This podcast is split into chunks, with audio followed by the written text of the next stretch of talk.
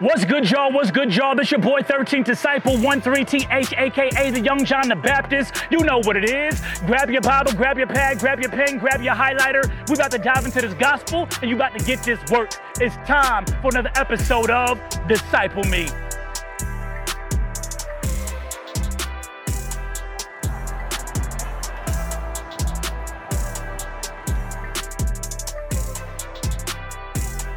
All right, y'all, we're gonna dive straight into the word. I want you to go to 2 Kings chapter 4, verse 8.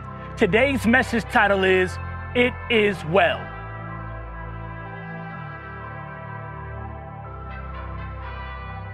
Let's read. One day, Elijah went to the town of Shunem.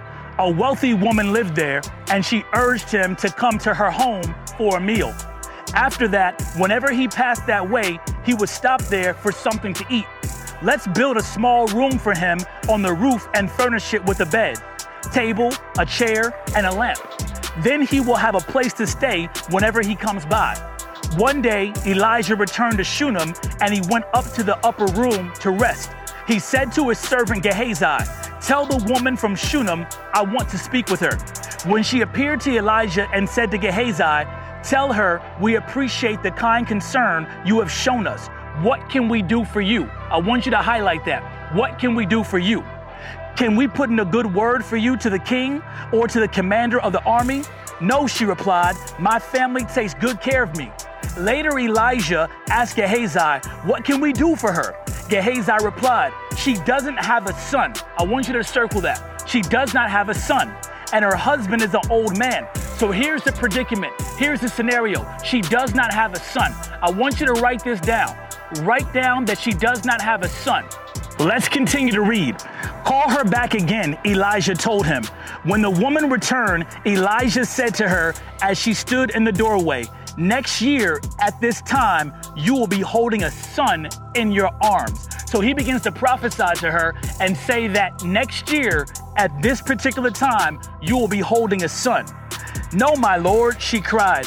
Oh, man of God, don't deceive me and get my hopes up like that. In other words, she's already been disappointed.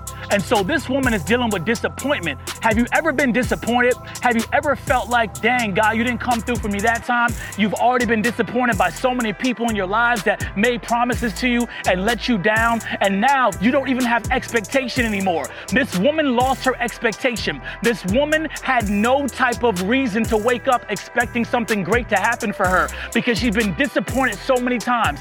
I pray that you will get your expectation back. I pray that you will begin to believe God again even though you've been disappointed in the past, don't stop expecting. That is something that you can learn from this passage right here. Don't stop expecting. All right, y'all, let's continue to read. So the next part it says, But sure enough, the woman soon became pregnant.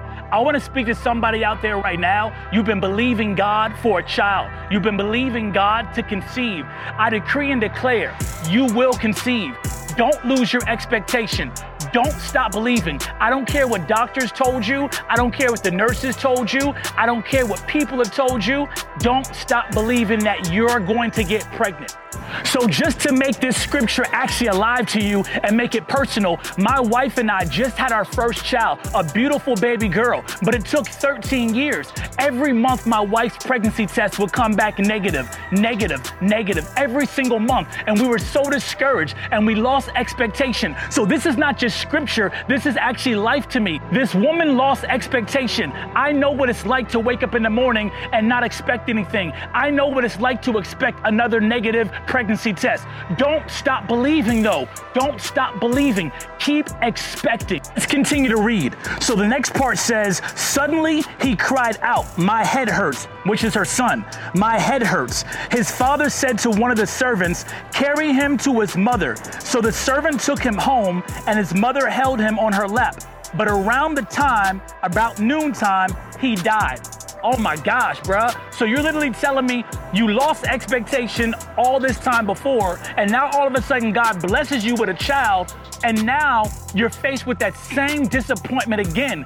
And so I can imagine this woman just struggling like, bro, I didn't even ask for this child. I was Gucci. Like, but now I got this child that I've been believing for, and my disappointment has gone away and my expectation is back. And now you take something again from me, God?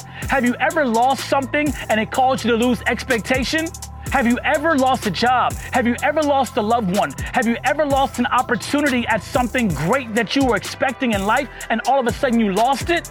Man, I want to encourage you get your expectation back. Don't stop believing. Read the word, study the word, focus on the word and not your circumstance or your situation, but believe the word of God, not what you're seeing. Your reality is based upon your confession. We're about to read what this woman's response was after she found out her child had died. All right, y'all, let's continue to read. So the next part says, She carried him up and laid him on the bed of the man of God, then shut the door and left him there. She sent a message to her husband Send one of the servants and a donkey so that I can hurry to the man of God and come right back.